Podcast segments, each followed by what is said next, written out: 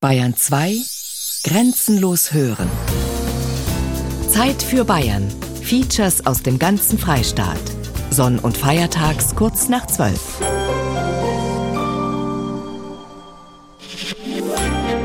Bayern 2 Grenzenlos hören. Zeit für Bayern. Jeden Sonntag ab 12 Uhr.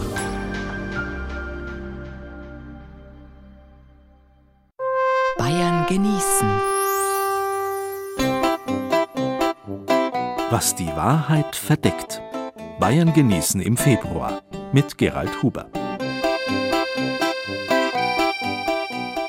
Kennen Sie die Geschichte von dem Unsichtbaren, der sich erst Kleider anziehen muss, um halbwegs sichtbar zu werden? Eine altbekannte, faszinierende Idee. Die Wahrheit, die nackte Wahrheit ist unsichtbar und braucht die Hülle, braucht eine Form, in der sie dann sichtbar werden kann. Insofern ist es schon problematisch, das Kostüm, die Maske, so mir nichts, dir nichts gleichzusetzen mit Täuschung oder Lüge. Vielmehr verhelfen Kostüm und Maske nur der immer gleichen Wahrheit zu einer jeweils anderen Form. Einer Form, die aus dem Alltag nicht bekannt ist. Das Verdecken, das Verkleiden, auch das sich Verkleiden kennen alle Kulturen. In Bayern genießen wollen wir uns heute aber nicht nur mit dem allgemeinen Maskenrummel abgeben, sondern uns auch im übertragenen und hinterkünftigen Sinn auf das Verdecken der Wahrheit einlassen. Hinter der Maske, was Narren ausmacht. Jedermanns Masken, Körpersprache und Mimik im Alltag.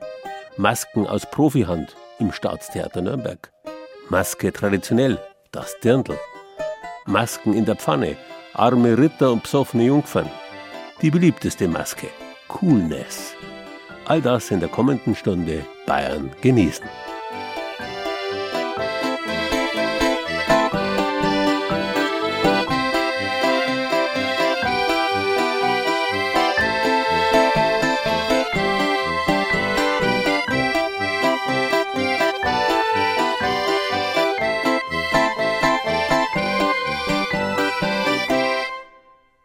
Kein großes Geheimnis ist unverhüllt für die Augen sichtbar. Erst die Hülle macht aus dem manchmal blanken Nichts ein Geheimnis, ein Mysterium. Das war schon in der Antike so, wo man prächtige Tempel baute, deren Allerheiligstes oftmals nichts barg. Wie sollte man eine Gottheit, die alles und nichts zugleich ist, auch treffender darstellen? Aber so weit muss man gar nicht schauen. Eines der größten Geheimnisse der Welt sind schließlich wir Menschen selbst, jeder einzelne von uns. Jeder spielt eine Rolle hinter einem dafür passenden Kostüm. Im Fasching geht es letztlich nur darum, einmal das Kostüm zu wechseln, damit eine andere Facette der ganz persönlichen Wahrheit deutlich werden kann. Insofern ist es natürlich interessant, als was sich die Leute verkleiden, wer sie sein wollen, welche Form sie sich geben.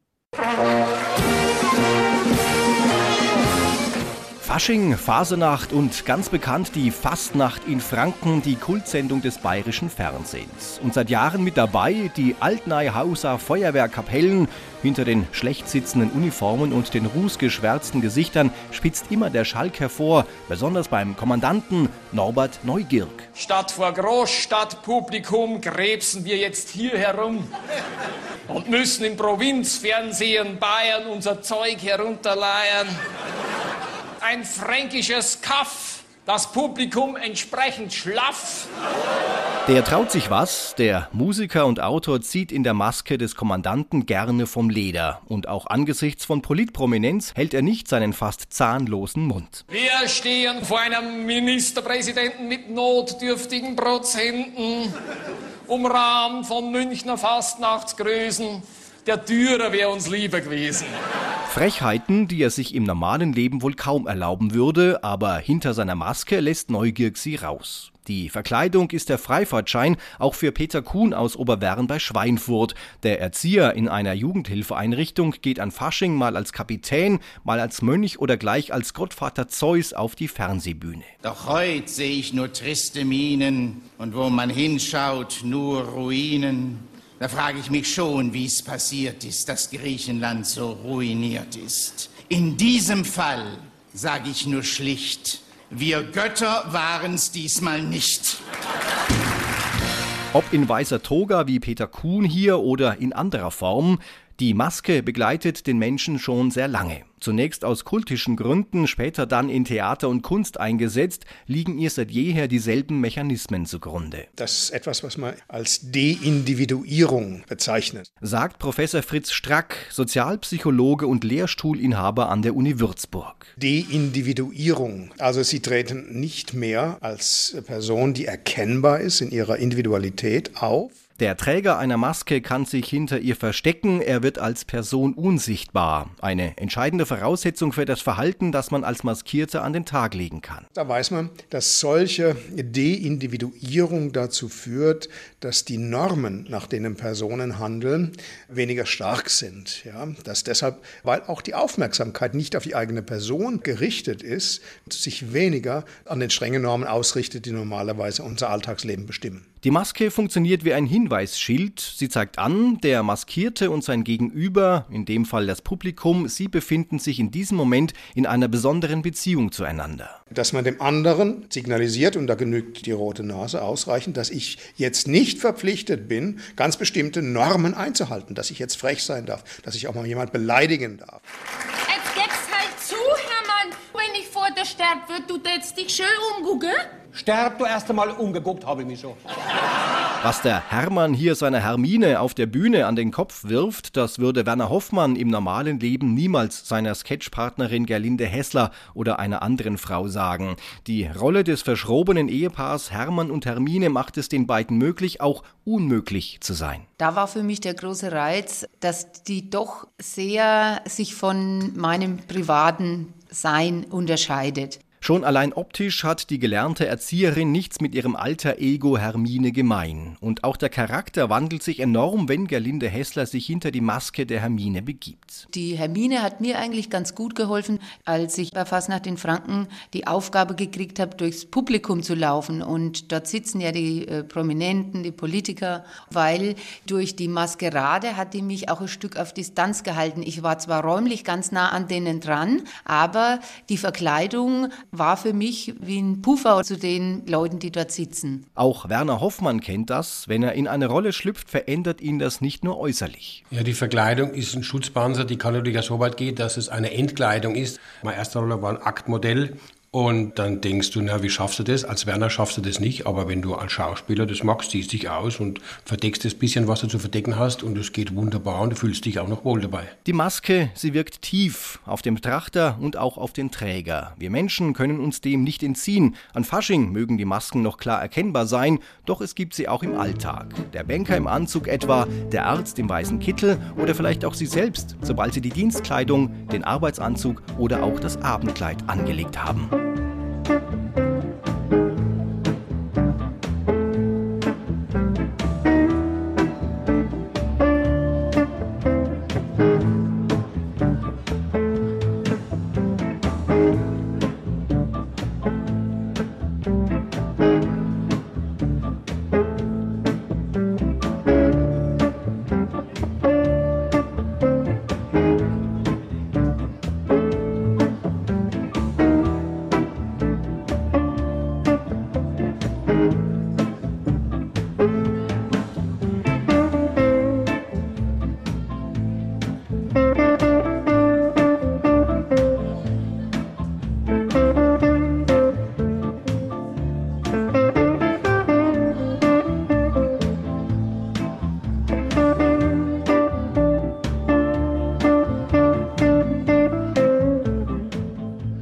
Maschkara geht, der möchte sich nicht unbedingt bis zur Unkenntlichkeit vermummen. Manchmal will man gerade erkannt werden, aber als ein anderer, der man sonst Jahr aus Jahr ein ist. Anders ist die Sache, wenn man eine Larve trägt, wie beispielsweise die winterlichen Perchten und andere Unholde. Das lateinische Wort larva bezeichnet alle Arten von Geistern und ist verwandt mit den Laren, den alten römischen Ahnen, den Hausgöttern und Geistern. Was hilft schon eine Larven am Reden, kennst Leid, hat man früher in Bayern manchmal von einem Mädchen gesagt, das nichts mitbrachte außer einem schönen Gesicht. Schon immer war der Wunsch groß, hinter die Fassade des Gegenübers schauen zu können, tief in die Seele sehen zu können, wie jemand wirklich ist, ihn zu entlarven. Und tatsächlich kann man eine ganze Menge sehen, wenn man sich nicht von der schönen Larve blenden lässt. Mit einem kräftigen Schritt kommt Hannelore Philipp zum Interview. Carpe Verba, nutze die Worte, heißt ihre Firma. Aber wer statt auf die Worte bloß auf die Schritte seines Gegenüber achtet, weiß oft schneller, mit wem er es zu tun hat. Das ist auch bei ihr so, sagt Hannelore Philipp. Ach, wer mich kennt, wird mich einschätzen als jemand, der zielstrebig, schwungvoll, engagiert Sachen anpackt. Je nachdem, was der andere aber auch damit verbindet. Jemand anders empfindet es vielleicht sogar als schon zu dominant oder als, wie man im Bayerischen sagt, zu geschäftig. Hannelore Philipp ist studierte Sprecherzieherin und schult Mitarbeiter von Firmen im Bereich Kommunikation. Viel läuft ganz ohne Worte, betont Hannelore Philipp. Zum Beispiel, wenn man jemand etwa die berühmte kalte Schulter zeigt. Ganz klassisches Beispiel, wir stehen im Aufzug, schauen alle zur Decke und ein eindeutiges Signal, quatsch mich ja nicht an. In Gesprächen versuchen Menschen oft sich zu maskieren, souveräner zu wirken, als sie sind. Mit einem guten Auge kann man aber meist leicht erkennen, ob jemand nervös ist oder nicht. Klassisches die Haar hinter das Ohr ziehen, am einem Ring spielen, eine Kette zurechtdrücken, auch immer wieder überprüfen, ob ein Ärmel richtig sitzt. Das sind so Nervositätsgesten. Die Kommunikationsexpertin rät aber nicht dazu, sich total zu verstellen. Sonst wird man vielleicht völlig chaotisch und oft ist auch eine gewisse Nervosität gar nicht schlecht. Beispielsweise in einem Bewerbungsgespräch erwarte ich vielleicht auch von dem Bewerber, dass ihm die Situation so wichtig ist, dass sie ihn nervös macht. Und der Tipp an der Stelle, auf einen guten Stand achten beispielsweise, damit man die Fußbewegung nicht so unruhig ist, dass wir auch auf eine aufrechte Sitzhaltung achten, wo wir gut atmen können. Und ansonsten ruhig das eine oder andere an innerer Unruhe zulassen. Gerade mit dem Abtrainieren empfehle ich mir sehr vorsichtig zu sein, weil uns das oft in ganz irrwitzige Alternativhandlungen überspringen lässt. Das heißt, wir versuchen das eine zu vermeiden und dann passiert uns das nächste. Hannelore Philipp rät zu einer offenen Haltung, zu einem festen Händedruck und dazu, den Blickkontakt zu suchen. Aber auch auf die Kleidung sollte man achten. Zum Thema Bewerbungsgespräch würde ich zum Beispiel Frauen empfehlen, keinen zu engen Rock anzuziehen. Und mir geht es da überhaupt nicht darum, ob das irgendwie zu sexy wirken könnte, aber enger Rock heißt wenig Bewegungsfreiheit für die Beine. Und dann kommt vielleicht eher ein Tippeln rüber. Und ein Tippeln assoziieren wir in der Regel nicht mit Durchsetzungsfähigkeit. Nicht nur in Bewerbungsgesprächen oder geschäftlichen Verhandlungen kommt es viel auf Gesten oder die Haltung an, ob jemand erfolgreich ist oder nicht. Natürlich auch in der privaten Kommunikation, etwa beim Flirt. Wir machen die Probe aufs Exempel, ein Café in Regensburg. Am Nebentisch sitzen zwei Frauen und die Expertin sieht schnell, wer hier den Ton angibt. Die Person, die zuhört, fällt auf durch eine eher untergeordnete Haltung mit hängenden Schultern, mit fast hängendem Kopf, wo der Blick von unten nach oben geht und eher so in sich zusammengesunken da sitzt. Und die Gesprächspartnerin wirkt deutlich dominanter durch sehr lebhafte Gestik und sehr raumgreifendes Auftreten. Und die macht sich richtig breit am Tisch. Das ältere Pärchen am Fenster es ist spannend, wenn man sich anguckt, wer ist dominant. Er sitzt fast wie wenn er alleine wäre am Tisch, nimmt sehr viel Raum ein, macht sich sehr breit, sehr aufrecht. Und seine Gesprächspartnerin wirkt so, wenn sie sich sehr auf ihn einstellen, sehr anpassen würde, fast an ihn rangeschmiegt, aber sie haben keinen Kontakt tatsächlich. Im Café sitzt auch ein junges Pärchen. Man spürt, da ist Spannung in der Luft. Vielleicht zweites, drittes Date. Sie lächelt bewundernd, spielt mit den langen blonden Haaren, also Verlegenheitsgeste, wirkt aber irgendwie gelöster insgesamt oder freudiger. Er wirkt sehr ernst, sehr cool fast, sehr beherrscht. Wenn man genauer guckt, dann sieht man sehr wohl, dass er vielleicht verlegen mit dem Ohrläppchen spielt und die Knie gehen ganz unruhig. Also ihm scheint schon auch wichtig zu sein. Vielleicht steht er durchaus unter Druck. Ganz anders am Nebentisch. Der Mann spricht viel, redet mit Armen und Beinen. Die Frau wirkt dennoch desinteressiert. Wenn er Interesse signalisieren möchte, dann dürfte er mal eine Frage stellen und die Dame länger reden lassen. So einfach könnte gute Kommunikation sein. Er hat ein offenes Himmel, Haar auf der Brust, goldene Uhr, goldenes Kittel, trotzdem schirbt der Frust. Viel speisen, sie beißen nicht an. Viel speisen, sie beißen nicht an. Er hat eine lange Angel, aber nix hängt dran. sauber ausputzt, schurbuliert, Gel in die Haare, ja, sie parfümiert.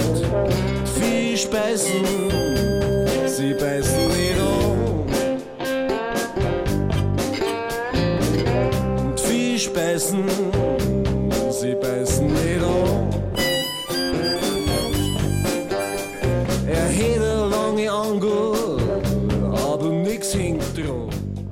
Nicht nur die Maske macht den Narren, schon eine Kappe genügt, den Menschen zu verändern.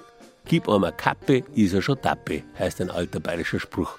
Und tatsächlich, was ist denn beispielsweise eine Narrenkappe anderes als eine Tarnkappe, die das wahre Ego zu verbergen scheint, unter deren Schutz man aber alle möglichen Narrheiten, aber auch Wahrheiten ausplaudern kann? Verkappte Narren hatten schon von jeher eine wichtige Funktion, besonders für hohe Herren, denen sich niemand sonst die Wahrheit ins Gesicht zu sagen traute. Bei den bayerischen Kurfürsten und Königen hat die Hofnarrenzeit bis ins 19. Jahrhundert gedauert. Der berühmte Prangal Schorsch war der letzte seiner Zunft. Oh, schau, schau, der Prangel! Zu Fuß ist ihm sein Isel ausgekommen. Mit der brennenden Laterne. Mitten in der Sonne. Was wird denn das, Prangel? Ich such was, das sieht man doch. Ja, haben Sie was verloren? Ja, Fralle, mein Verstand. Sein Verstand hat er verloren. Ja, und, und, und zwängs was haben Sie Ihren Verstand dann verloren, Brangel? Mei, aus lauter Liebe zu meiner Frau. Ja, da lass du. Der Prangerschorsch, von allen Leuten Prangerl gerufen, war der letzte Hofnarr, der am bayerischen Hofe seine Possen treiben durfte. Unter Max Joseph, dem letzten Kurfürsten, und ab 1806 erstem bayerischen König. Grüß Gott, ne Frau. Ja, Prangel, grüß dich, na gut. Oh mei, oh mei, oh mei. Was ist denn? Haben Sie einen Verdruss, Prangel? Oh mei, die gne Frau wird mir gewiss besser. Ja, geht's doch zu. Ich weiß ja gar nicht warum. Also Sie entschuldigen, äh, dass... Was entschuldige ich? No, dass ich nicht auf Ihre Leich gegangen bin. Meine Leich? Ja, Jesus, Prangel, ich leb doch noch. Seid's froh, seid's froh. Ein kleines Hupferts Manschgal war er, der Prangerl. Ein Springinkerl mit einem feisten Gesicht, gewandet mit Reithose, Frack und Zylinder. Ein begabter Violinspieler, Mitglied gar des Hoforchesters. Aber seine Hauptaufgabe war, den Königshof, ja ganz München, zu tratzen.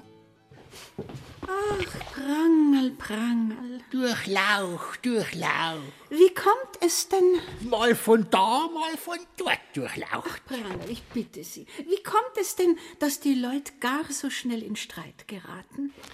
Rotborstete Sau. Wie bitte? Du rotborstete Sau. Das ist ganz leicht. Was? Impertinenter Kerl. Was erlaubt er sich für Ausdrücke gegen meine Person? Ja, schauen's Durchlauch. Nichts werd ich schauen. Ins Stockhaus kommt er mir. Wollt bloß zeigen, wie geschwimmt man sich zerkriegen kann. Ach so. Na ja. Sein Lebtag lang bei Hof und beim Volke sehr beliebt, starb der Schalksnarr am 4. November 1820 und lebte noch lange in Anekdoten fort. Narren tragen Kappen, keine Larven vor dem Gesicht, sie müssen nicht unkenntlich sein. Auf Arabisch heißt die Narretei Al-Mascarat. Über das lateinische Mascara ist das Wort als Maschkara ins Bayerische eingewandert. Als Maschkara, als Narr geht man bloß im Fasching. Larven kann man auch zu anderen Zeiten tragen. Wenn man es genau nimmt, dann sind die Verkleidungen und Veränderungen einer Person, die man im Theater findet, mehr als Masken, Larven eben. Gegenstände mit Geistermacht, mit denen Schauspieler eine andere Identität annehmen können. Trotzdem heißt der Beruf, der den Schauspielern dabei behilflich ist, Maskenbildner. Es ist sehr still in der Maskenbildnerwerkstatt des Nürnberger Schauspielhauses. Konzentration liegt in der Luft, so spürbar, dass man meint, sie anfassen zu können.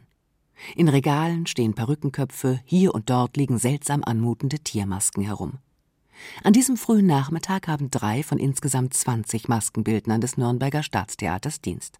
Zwei Frauen und ein Mann. Andrea Petrovic ist eine von ihnen. Also ich sitze jetzt hier gerade dabei, die Perücke für Luisa Spieß zu frisieren für heute Abend.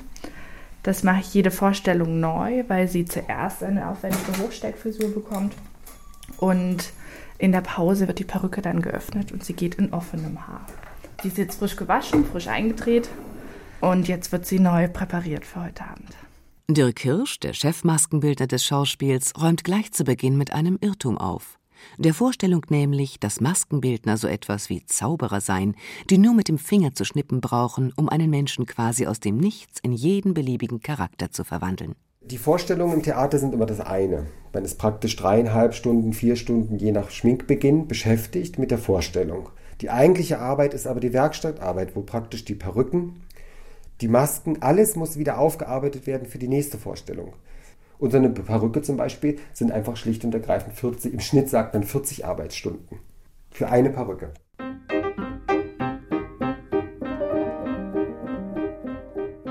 Geduld, Sorgfalt und Routine prägen den größten Teil der Arbeit eines Maskenbildners. Hier in der stillen Werkstatt fühlt man sich in eine Handarbeitsstube aus vergangenen Zeiten zurückversetzt.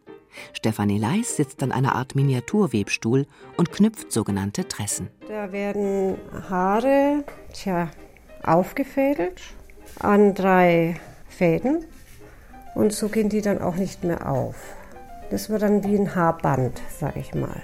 In stundenlanger Fitzelarbeit wird Haar um Haar Millimeter für Millimeter geknüpft. In diesem Fall, um die fertige Tresse in die Frisur einer Schauspielerin einzuarbeiten und deren Naturhaarfarbe damit einen Tick dunkler zu machen. Sisyphos könnte hier noch etwas lernen. Die hellen Haare zu tönen wäre doch viel einfacher. Das ist der erste Gedanke, der ist auch sehr gut. Das wäre sinnig. Das Problem an der Sache ist, dass ihr hellblondes Haar für andere Vorstellungen dann eben hellblond sein soll und gebraucht wird. Von der Werkstatt geht es jetzt zwei Stockwerke tiefer in die eigentliche Maske.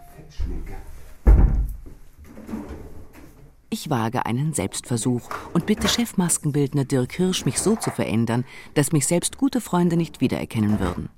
Er wird mich in einen Mann verwandeln, in einen furchterregenden Mann, eine Mischung aus Dorian Gray und einem Piraten aus Fluch der Karibik. Als erstes müssen meine Haare verschwinden. Dazu werden sie geschneckelt. Die Perücke im Theater oder auch beim Film erst recht soll ja am Ende sehr realistisch aussehen und so echt wie es nur irgend geht.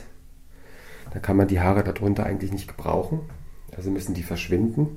Und das reicht man eben, indem man kleine Schnecken dreht und sie an den Kopf legt. Während er meine Haare zwirbelt und feststeckt, erzählt Dirk Hirsch, dass der Beruf des Maskenbildners in Deutschland eigentlich aus drei Berufen besteht, die in anderen Ländern, zum Beispiel in den USA, streng voneinander getrennt sind. Es gibt den Special Artist, der ist für den Maskenbau zuständig, für Glatzen, Wunden etc. Dann gibt es den Hairstylisten, der sich ausschließlich mit den Haaren beschäftigt. Und dann gibt es noch den Visagisten, der nur fürs Schminken zuständig ist. Deutsche Maskenbildner hingegen sind Profis in allen drei Bereichen. Und es ist kein Wunder, dass es viele deshalb nach Amerika zieht. Ich bin zwischenzeitlich bleich geworden, dank Grundierung und Puder, und das ist erst der Anfang meiner Verwandlung. Also wir beginnen jetzt das Gesicht zu modellieren. Die Höhen des Gesichts, die Jochbeine, das Kinn, die Nase werden hervorgehoben, indem wir einen helleren Teint nehmen als den Rest. Und die anderen Teile des Gesichts, die Stirn, und alles andere wird in die Tiefe gelegt, praktisch nach hinten geschoben, zurückversetzt, damit das Gesicht in Höhen und Tiefen erscheint. Was mir da aus dem Spiegel entgegenschaut, sieht jetzt schon sehr ungesund aus. Aber es kommt noch schlimmer. Jetzt wird die Nase eingelegt. Das heißt, wir machen die Nase ein bisschen unförmiger, die Regelmäßigkeiten weg. Oder besser gesagt, so eine Hakennase. Grauenhaft und auch ein bisschen unheimlich. Es ist mehr als verblüffend, was ein bisschen Farbe bewirken kann, wenn sie von einem Profi aufgetragen wird. Auf diese Weise werden meine Nasenlöcher vergrößert, mein Mund verkleinert, ich bekomme jede Menge Falten und buschige Augenbrauen. Als nächstes nehmen wir dann den Mastix und kleben die Bärte an Kinn, Oberlippe. Dieser Mastix ist an für sich überhaupt nicht schädlich oder irgendetwas, weil Naturprodukt und wirklich auch nicht aggressiv, gar nichts. Die Lippe mal etwas hochziehen, Dankeschön. Hinschauen oder nicht? Nein, ich lasse die Augen noch zu. Warte auf den letzten Schritt. Tricky, jetzt müssen wir probieren. Diese improvisierte Perücke. Es ist ja nicht ihr Kopf, dass das halbwegs passt. Ne? Gefällt's? Das kann man eigentlich nicht sagen. Vor mir im Spiegel sitzt ein hohlwangiger, bleicher Kerl mit Bart, Zottelhaaren und blutunterlaufenen Augen. Ein echter Mr. Hyde. Nicht einmal meine Mutter würde mich so wiedererkennen. Die perfekte Verwandlung. Die Maskenbildner vom Staatstheater Nürnberg haben ganze Arbeit geleistet. Nun hoffe ich nur, dass die Rückverwandlung auch problemlos läuft. Und nächstes Mal bitte nicht die Monstermaske, sondern doch ein bisschen was hm, Hübscheres. Das ist übrigens eines der größten Probleme von Laienschauspielern. Sie wollen immer eine gute Figur machen, trauen sich nicht hässlich zu sein auf der Bühne. Ein Profi kennt da nichts. Auf unserer Internetseite bayern2.de-zeit-für-bayern können Sie sich übrigens die allmähliche Verwandlung unserer Reporterin in einen Mann anschauen. Ich finde, sie macht auch als finsterer Schönling eine gute Figur. Bodengo. Ja, du würde derwisch Mari, spul nochmal den Kasperlari und komm zu dir. Larifari, ja, du würde derwisch Mari, tanz nochmal mit Mata Hari und komm zu dir. Die Welt, die ist ein Kasperltheater. Und wir, wir sind die Zuschauer. Manchmal wächst nach Mitspielen und manchmal bloß zuschauen. Aber du, du willst immer mitmachen und am Schluss mit Kasper mitgehen.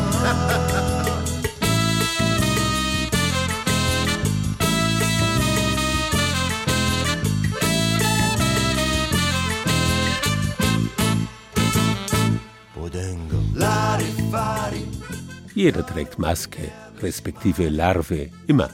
Insofern ist es gar nichts Besonderes, wenn junge Leute sich beim Volksfestbesuch in Dirndl und Lederhose zwängen.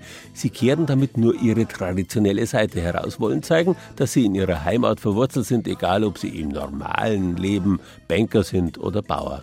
Wobei man sich schon fragen kann, warum das erst Mode werden musste und warum das nicht immer so ist.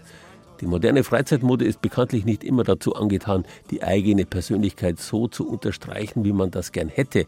Welches T-Shirt kaschiert den Bauch? Welch enge Jeans die strammen Säulenwadel? Und wenn ein hochrangiger FDP-Politiker jüngst mit einem angeblich sexistischen Spruch, in dem ein Dirndl drin vorkam, Furore gemacht hat, dann zeigt das nur, dass er vom Dirndl keine Ahnung hat. Denn beim Dirndl ist es überhaupt nicht die Frage, ob man es ausfüllt. Ein Dirndl passt zu jeder Frau, womit es quasi eine Allzweckwaffe ist, wenn es darum geht, sich zu einer Persönlichkeit zu formen, die sich sehen lassen kann. Christina Kahle sitzt an der Nähmaschine. Sie schneidet Dirndl und Trachten nach Maß. Um eine Frau möglichst gut einzukleiden, muss sie sie vorher gesehen haben. Wir machen immer noch sehr viel nach Gefühl, ganz klar. Ist der Abstand von unterm Arm bis zur Schulter hoch lang oder ist der kurz? Also das muss man schon gesehen haben wie jemand wirklich ausschaut. Nur dann kann Christina Kahle einschätzen, was dem jeweiligen Körper schmeichelt, wo sie das Dirndl besser etwas knapper und wo etwas weiter schneidet. Auf einer Familienfeier oder im Festzelt will schließlich jeder eine gute Figur machen.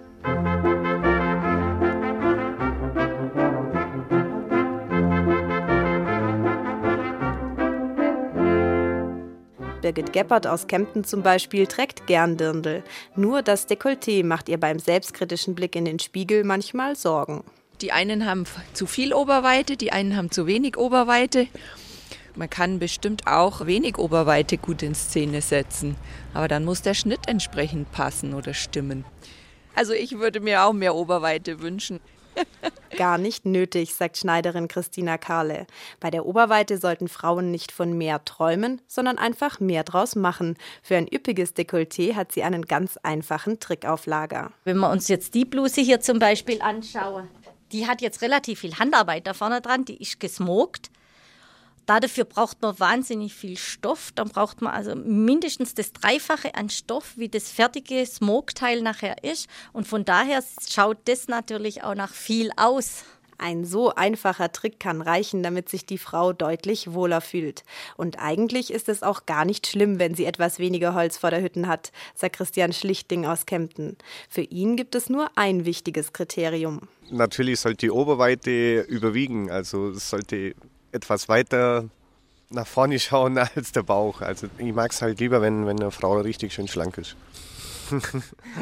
er hat gut lachen. Aufs Dirndl verzichten müssen Frauen aber auch dann nicht, wenn sie ein Wohlstandsbäuchlein vor sich herschieben, sagt Christina Kahle. Man kann einen Bauch haben und den kann man optisch so gut verstecken, dass er wirklich von vorne nicht mehr zu sehen ist. Ich habe zum Beispiel vorletztes Jahr eine Braut gemacht, die war im siebten Monat schwanger.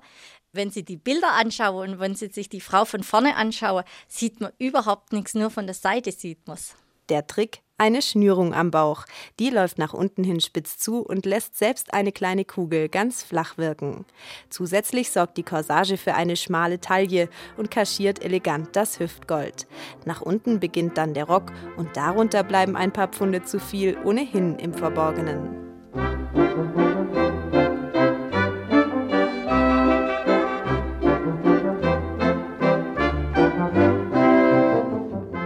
Wenn alles sitzt, bleibt nur noch eine Frage. Wo soll das Dirndl aufhören?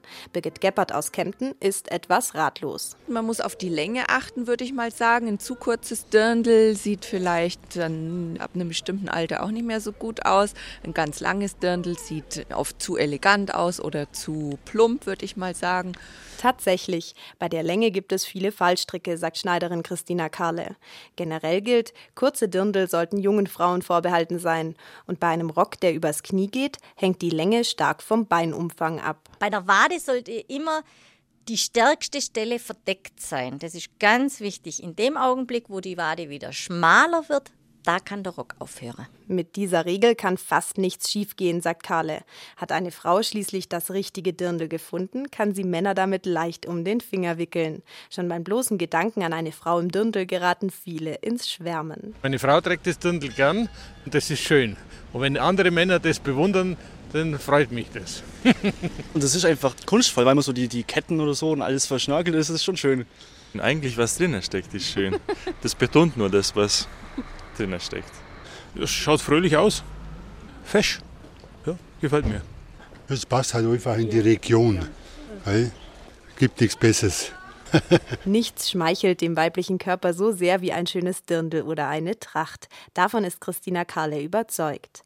Selbst wenn die Ausgangssituation schwierig ist, kann das Dirndl das Beste aus der Frau herausholen. So das Krasseste war mal, da kam die Oma mit dem Enkel an und das Enkelkind eigentlich schon hm, nicht sehr gut gelaunt, weil jetzt muss ich das alte Dirndl von der Oma anziehen.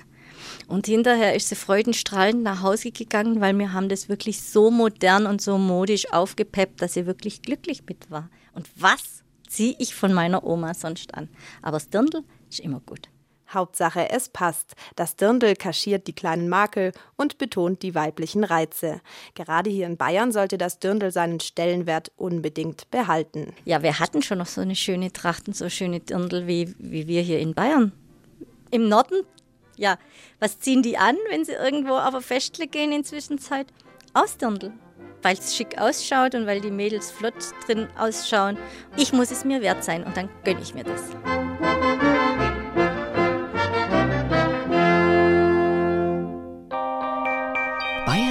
Genießen.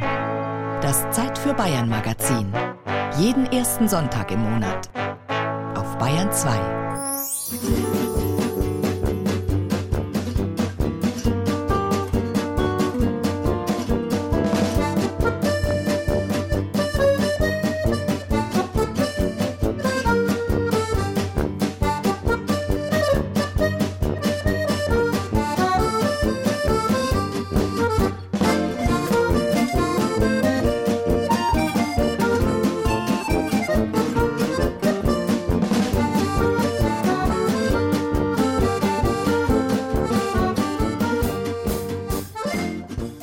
Wörter können verschleiern, können so tun, als ob, können beispielsweise etwas Schlimmes zu etwas scheinbar harmlosem machen.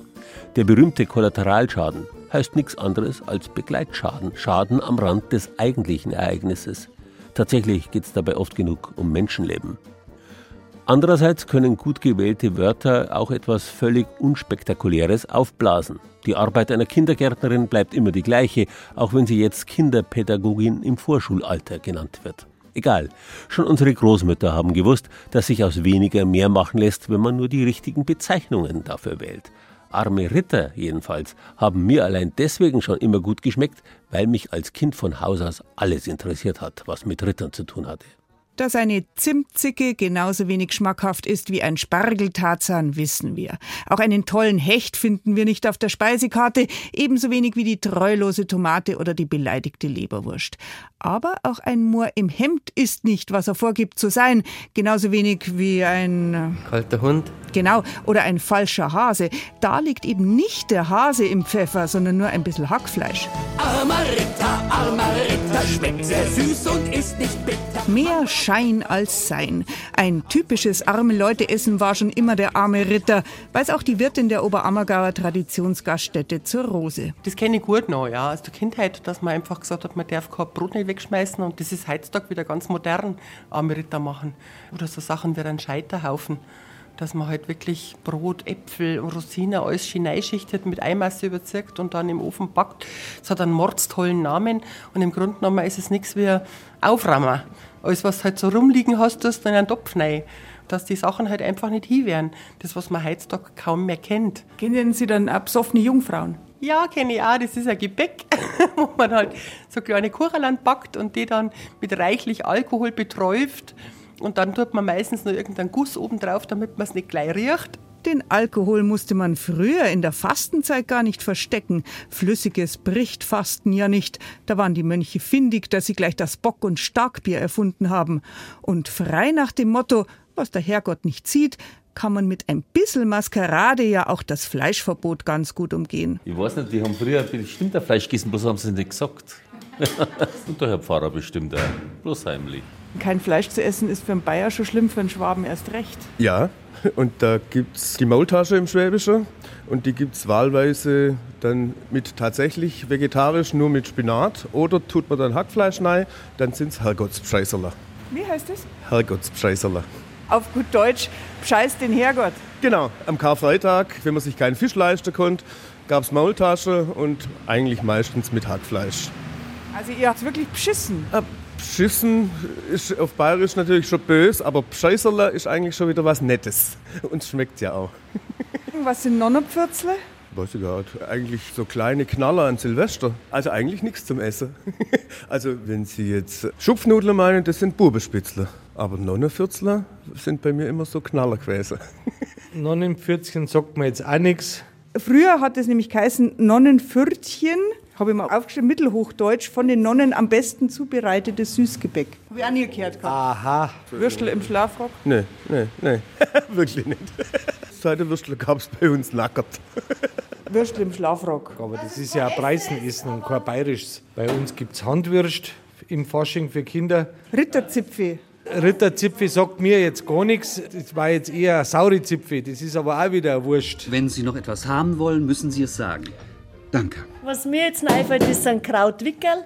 Das ist ein Weißkrautkopf und da kommt der Hackfleisch rein. Also das war jetzt noch was Verstecktes an Wurst oder Fleisch drin. Wenn man die Wurst irgendwo versteckt, ja, dann kann man als allererstes einmal eine Leberkäse essen. Aber viele wollen ja gar nicht wissen, was im Leberkäse wieder drin ist. Im Leberkäse ist nur Fleisch drin und nur was Gutes. Ja. Das ist ein Leberkäse Hawaii. Da nehmen wir 100 Gramm Rinds, äh, äh Leberkässcheibe, in die Pfanne rein mit sehr viel Rinderfett, gell? durchbräunen, dass er also schön schwarz ist, dann kein Ei drauf. Da müssen Sie aufpassen, dass kein Ei drauf kommt. Auf die andere Seite, gell? wiederum bis er ganz schwarz ist und dann eine Scheibe Ananas drauflegen. Gell? Das Rezept ist vom Rudi Löhlein. Sie werden lachen, ich habe sie noch keinem Restaurant, habe ich das bis jetzt so richtig gekriegt. Mmh, Leberkäse, du passt so gut zum Bier. Der ist gut, Meister, gut. Inzwischen gibt es die außerordentlichen Kreationen wie Pizza Leberkäse oder Chili Leberkäse mit der beste Leberkäse, wo wir je gemacht haben. Da schwärmen sie heute noch davor, ist der Ölberg Leberkäse. Das klingt aber jetzt auch nicht so, so nett. Das ist natürlich Oberammergau und Passion behaftet und in einen Ölberg Leberkäse kehren auch Oliven rein. Das war also ein richtiges Highlight. Der ist gut, Meister, gut. Da strahlt der Metzger in Oberammergau. Aber heute ist es ja fast schon umgekehrt. Da tun ja Tofu und Soja so, als wären sie Schnitzel und Würstel. Also wer sie einmal probiert hat, der wird es hoffentlich nie wieder probieren. Sagt der Metzger. Muss er ja sagen. In den Klöstern war früher ja fast ein Drittel des Jahres Fastenzeit. Da musste man sich schon was einfallen lassen. Wenn eigentlich nur Fisch erlaubt war, zählte dazu auf einmal gleich alles, was am Wasser lebt, von den Rohrhühnern bis zu den Fröschen. Und bitte, wer einen Schuppenschwanz hat wie der Biber, der ist doch eindeutig auch ein Fisch. Es sind sogar Geschichten überliefert, wo ein Abt angesichts eines stattlichen Spanferkelbratens erklärt haben soll: Ego de baptisso carpam. Ich taufe dich, Karpfen. Apropos und zurück zum Fasching, was versteckt sich denn im Fasching noch so? Also, also da fällt mir gar nichts ein. Also, was versteckt sich denn im Fasching? Ja, die Marmelade im Krapfen. Der Krapfen ist einer Sage nach übrigens benannt nach der Bäckerswitwe Cecilia Krapf, die um 1600 sich und ihre vielen Kinder damit ernährt haben soll. Andererseits findet sich schon auf einem Speisezettel um 1200 das Wort Grafum. Und wenn heute bei den Faschingsumzügen die Straßen voller Konfetti sind, sich sozusagen damit bunt maskieren, eigentlich waren diese Papierfetzen früher mal echtes Geld, bei Hochzeiten, Krönungs- oder Siegesfeiern von Königen und Fürsten und das Volk geworfen. Irgendwann wurde dann gespart und es gab nur noch süße Leckerle, in Ringsburg beim Reichstag Kaiserle genannt. Und dann gab's gar nur mehr papiernes Konfekt, also Konfetti, womit wir wieder beim so tun, als ob wären. Bayern genießen. Das Zeit für Bayern Magazin. Jeden ersten Sonntag im Monat. Rezepte, Tipps und Beiträge gibt's auch als Podcast unter bayern2.de.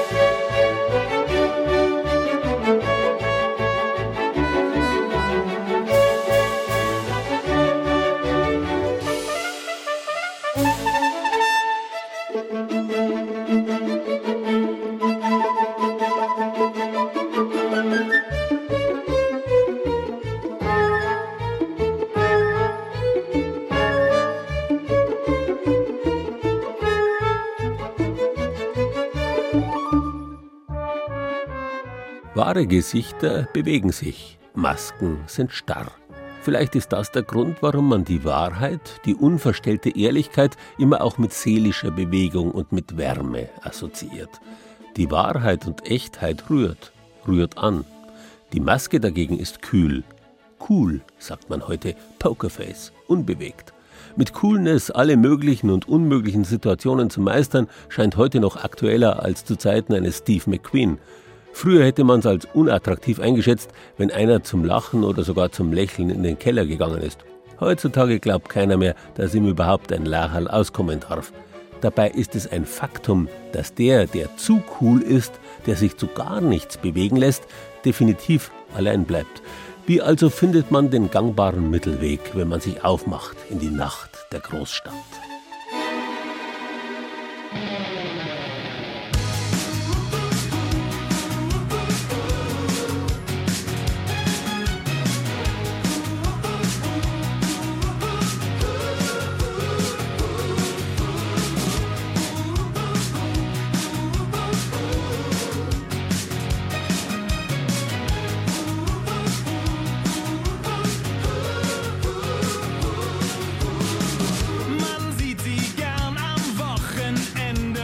Ja, also man zieht sich schon besser an wie jetzt so über den Tag. Sportlich moderne Herren mit heißem Blick. Also ich habe immer ein Hemd und Jeans an. Sie zerren frisch gestrichene Damen Ja, manchmal sieht man ja kaum mehr was vom Gesicht wegen so viel Schminke. Oder so. auf die Tanzflächen der Republik. Also im Club würde ich mir jetzt was anderes anziehen, wie wenn man irgendwie in eine Bar oder so geht. München nach Mitternacht. Raucher frieren vor den Clubtüren, kurz berockte Mädchen stehen Schlange, warten auf das Go vom Türsteher. Wer drin ist, ist schon drin. Die alte Wahrheit aus Kirroyal bewahrheitet sich jedes Wochenende aufs Neue, wenn die Nachtgestalten ausgehen, in Bars oder Diskos, in Clubs oder die Rockkneipen. Kneipe. Verkleiden für den großen Auftritt? Also ich finde so im Club oder so, dann zieht man schon mal hohe Schuhe an oder so oder ein Kleid. Man sucht sich vielleicht seine schönsten Sachen raus, aber ich würde mir jetzt nicht irgendwie vom Stil abändern oder so. Ich würde sagen, dass ich einen relativ eigenen Stil habe und mich da nicht so reinzwängen lasse. Jetzt trage ich zum Beispiel äh, ein K und ich habe keine Ahnung, wofür ja das dieses K steht und ich habe zum Beispiel keinen Hollister oder sowas drauf, weil ich eigentlich nicht so auf diese typischen Marken stehe. Wenn ich mal kurz hier aufmache, da hat man ja auch heutzutage Bench. Ne? Viele Marken schreiben ja ihre Namen auf Pullis drauf. Ne? Das ist auch schon ein Statement. Man gibt Geld aus und trägt aber dann Werbung für die Firma. Es ist eigentlich aus Gerühl. Eigentlich müssten die Firmen ein Jahr bezahlen. Ne? Hier trag mein T-Shirt und dafür ist das Logo drauf. Ne? München hat einen Dresscode, auch wenn es schwierig ist, den zu destillieren. Anna Klee arbeitet für ein namhaftes Münchner Modeunternehmen und ob Glamour oder Streetwear, mit Mode verkauft man auch Image, stellt einen Typ aus. Und Mode hat ja auch viel mit Musik zu tun. Und ich glaube, dass das halt auch einherspielt. Also welche Musik spielt der Club und dementsprechend kleiden die Menschen sich dort natürlich auch.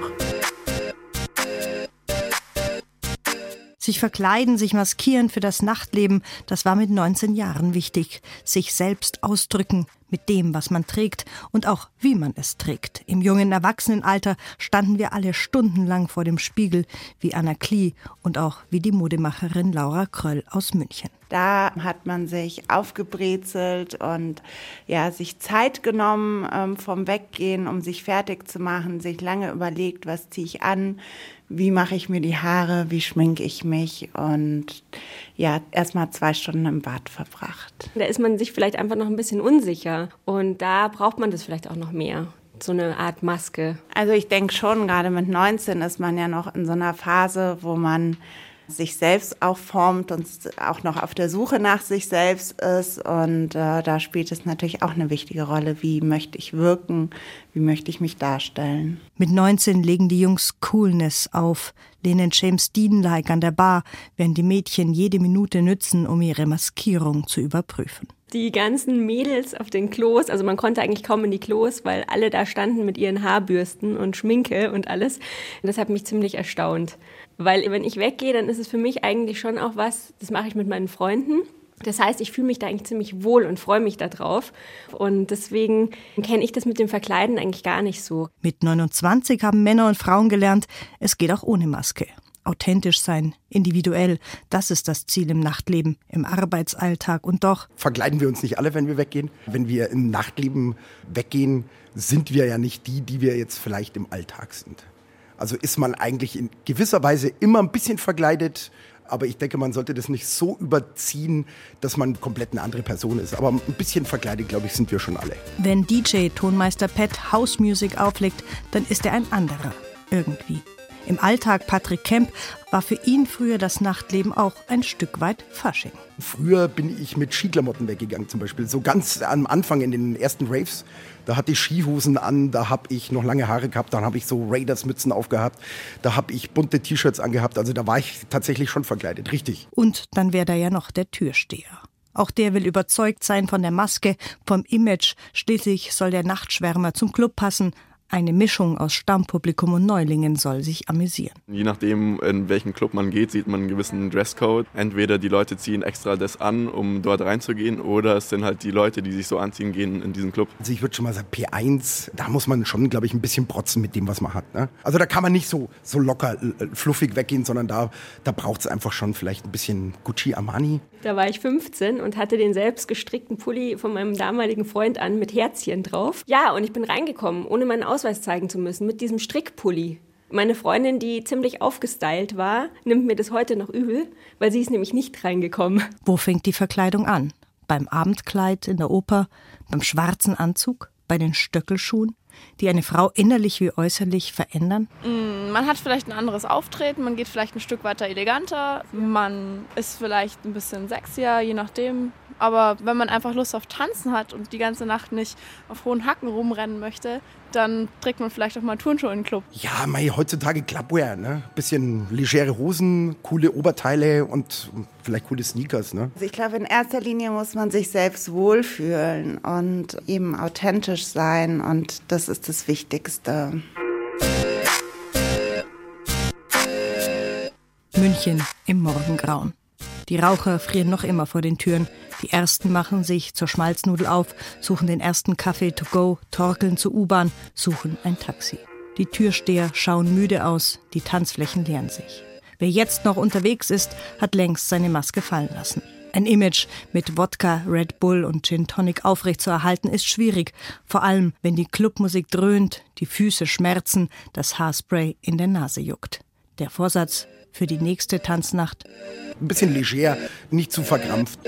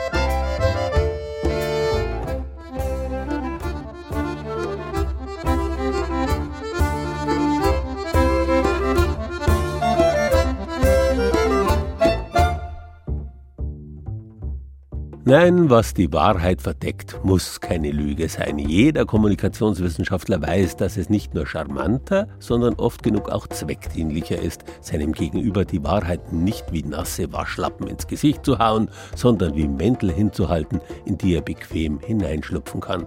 Das übrigens versuchen auch unsere Kollegen vom Fernsehen. Da geht es nämlich um den Fasching von Malching im Landkreis Passau, wie er früher einmal war und wie er heute ist. Manchmal tut so ein Vergleich richtig gut. In zwei Stunden um 15 Uhr inzwischen Spessart und Karwendel auf BR Alpha. Wir im Radio wünschen Ihnen bis dahin einen schönen Sonntag.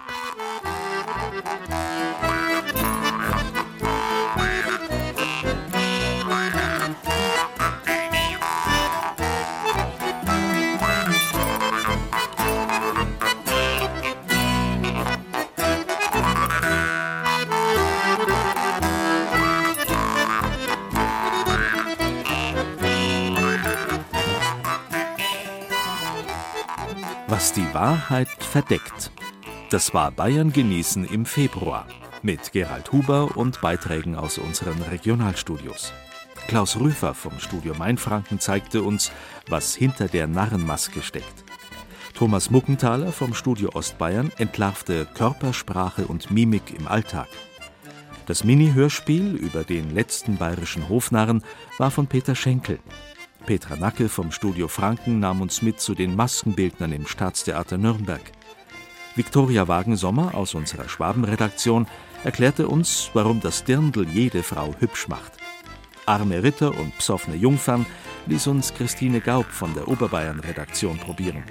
Und Tanja Gronde von der München-Redaktion machte mit uns eine Tour zu den Masken der Nacht in München. Ton und Technik Beate Bär, Musikauswahl Angela Breyer, Redaktion Gerald Huber.